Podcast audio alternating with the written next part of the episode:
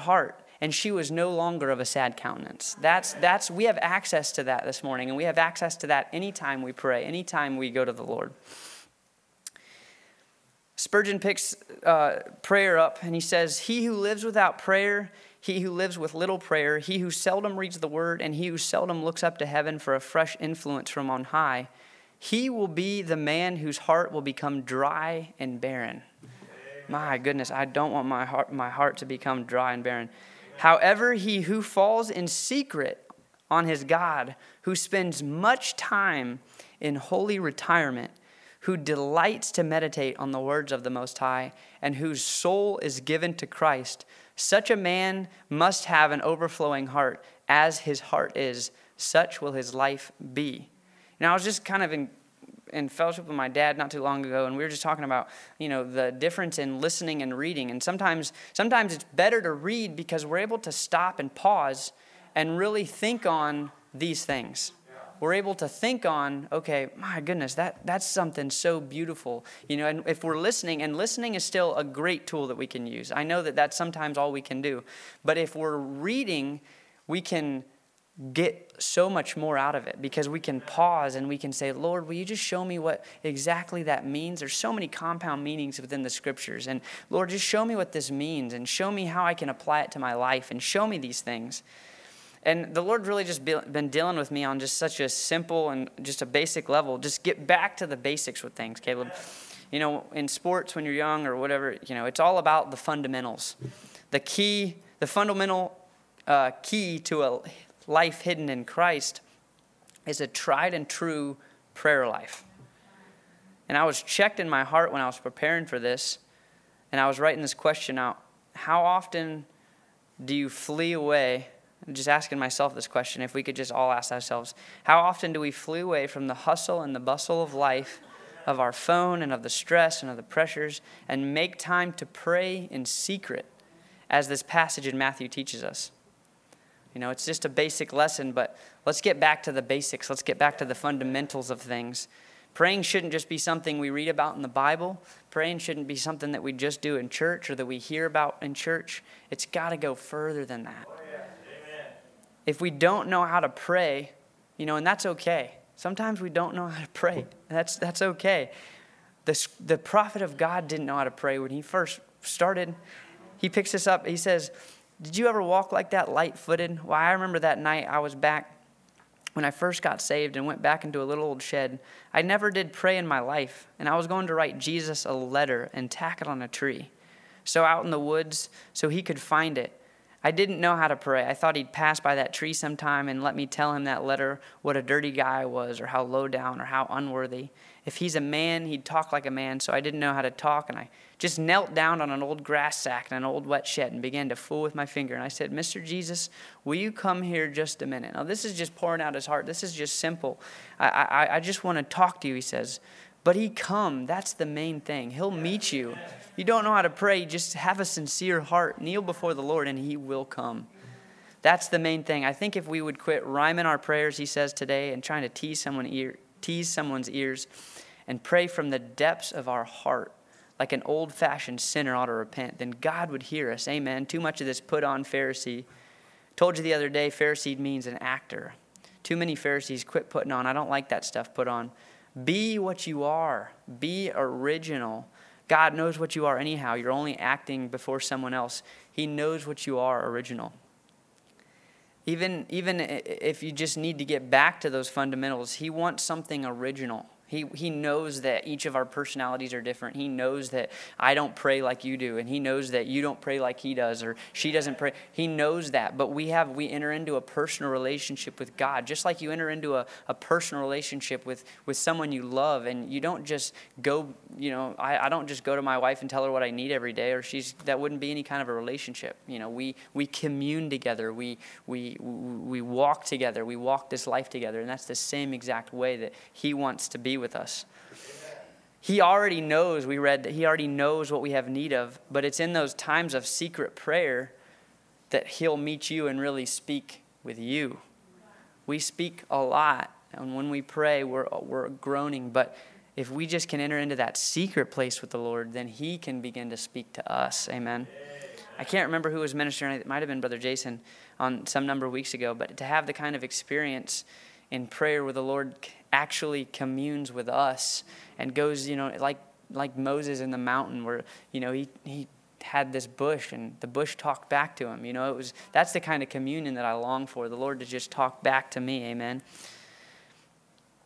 You know, I, think we've all been guilty of this a time or two, you know, that the only prayer that we really offered up to the Lord, you know, in a day, maybe even five minutes. i have been guilty. I'll just raise my hand if, if nobody else is. Just telling him of our needs, right? And not saying that you shouldn't tell him of your needs, but it's got to go further than that. Amen. Brother Jason was saying uh, last Sunday, I believe, he, he's already mindful of all of our needs. He's already mindful of your financial needs. He's mindful of the pressures of life. But what, what you really and truly sacrifice your time to the Lord, he'll, He will meet you in that place. And what an honor it is that the Creator of heaven and earth would meet you in a secret place and would commune with you.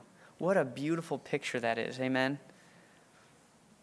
And as that quote was saying, when we begin to think on those things and we get our really get our minds off of the world and just setting our phones down or setting setting our life down and just entering into that prayer, what a what a time. I don't want to be complacent in my prayer life. Uh, you know, we're, we are, like I said at the beginning, we're fighting a battle and we need to be engaged in it. Complacency is finding yourself in a place where you're not engaged in it. You're, you're there, you're just there. I don't want to just be here, I want to be engaged in the battle. We can't, we can't sit back with idle hands and, like Matthew was saying, and let our weapons become dull by sharpening, by only sharpening with just a few minutes of prayer. You know, it becomes a dull blade then says scripture says blessed are they that hunger and thirst for they shall be filled. Amen. One commentator was, um, was writing on the story in acts 12 where the believers were praying interceding for prayer while he was in pr- prison and he said in that uh, scripture acts 12 5 but prayer. But prayer is the link that connects us with god. This is the bridge that spans every gulf and bears us over every abyss of danger of need how significant the, the picture of an apostolic church. Peter in prison, the Jews triumphant, Herod supreme, the arena of martyrdom, awaiting the dawning of the morning to drink up the apostles' blood, and everything else against it. But prayer was made unto God without ceasing. And what was the sequel?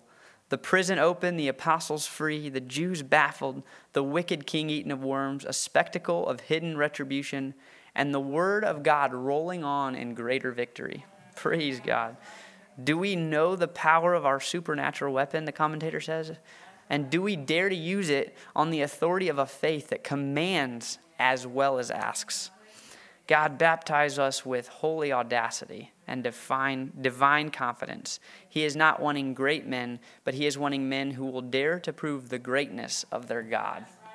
But God, but prayer. Amen. He's wanting to men and women, not great, I'm not great, we're not great, but we serve a great God who can do many great things. Amen. And that's my desire this morning. He goes on to say that God, that prayer is are God's opportunities his opportunity to bring us further into a maturity in him, his opportunity to give you a greater experience. He's, he's wanting that for you. He's wanting you to be further mature in his word. He's wanting to, to bring you to a greater place. He's just waiting on you because he's a gentleman. I love just the next this this next scripture, Jeremiah 33. It says, "Call to me and I will answer and tell you and even show you great and mighty things, things which have been confined and hidden, which you do not know and understand and cannot distinguish. He wants to show us great and mighty things, and He desires communion with you. He just wants to separate ourselves. He wants us to separate ourselves a little bit so that He can meet us in that quiet place. Amen. He just wants, as we talked on last, one, last Sunday, He just wants a willingness to yield and a sacrifice of just some things in our life, sacrifice of, of a little bit of time and and it's really just such a beautiful thing. Um, coming to a close here. I don't want this to be like a New Year's resolution you know, that we say that we're going to go and do better and then just forget about it. I, I just want to even start, even if it's just something small, to take back a little bit of that precious, that precious time that, that even, even that the hustle and bustle of just, you know, looking at our phone and just putting that down for a few minutes and really entering into prayer. Maybe just read uh, reading a chapter or two of your Bible to be able to separate your mind from the things of the world before you enter in and really devote tried and true time to getting back to the fundamentals of a Christian walk and to a steadfast, on your knees, seeking a closering walk with God in your prayer life. If we could just stand together to our feet this morning. In that verse in uh, verses 9 of Matthew 6, he says, After this manner, therefore, pray ye, Our Father which art in heaven, hallowed be thy name. Hallowed, that, that word hallowed means made holy or consecrated, greatly revered and honored.